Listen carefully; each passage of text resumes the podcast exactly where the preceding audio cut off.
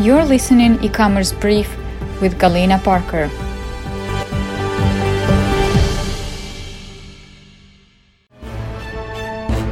Latest in e-commerce.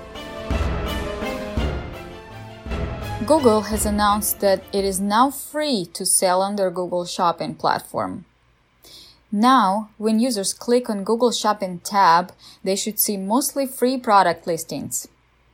Google has hundreds of millions of shopping inquiry searches a day, every day. If you're an existing merchant, there should be no action on your part.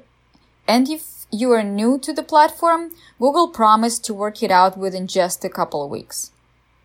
New Google Shopping users may enroll in the program by signing up for Google Merchant Center account and by activating surfaces across Google feature and then creating your product feed.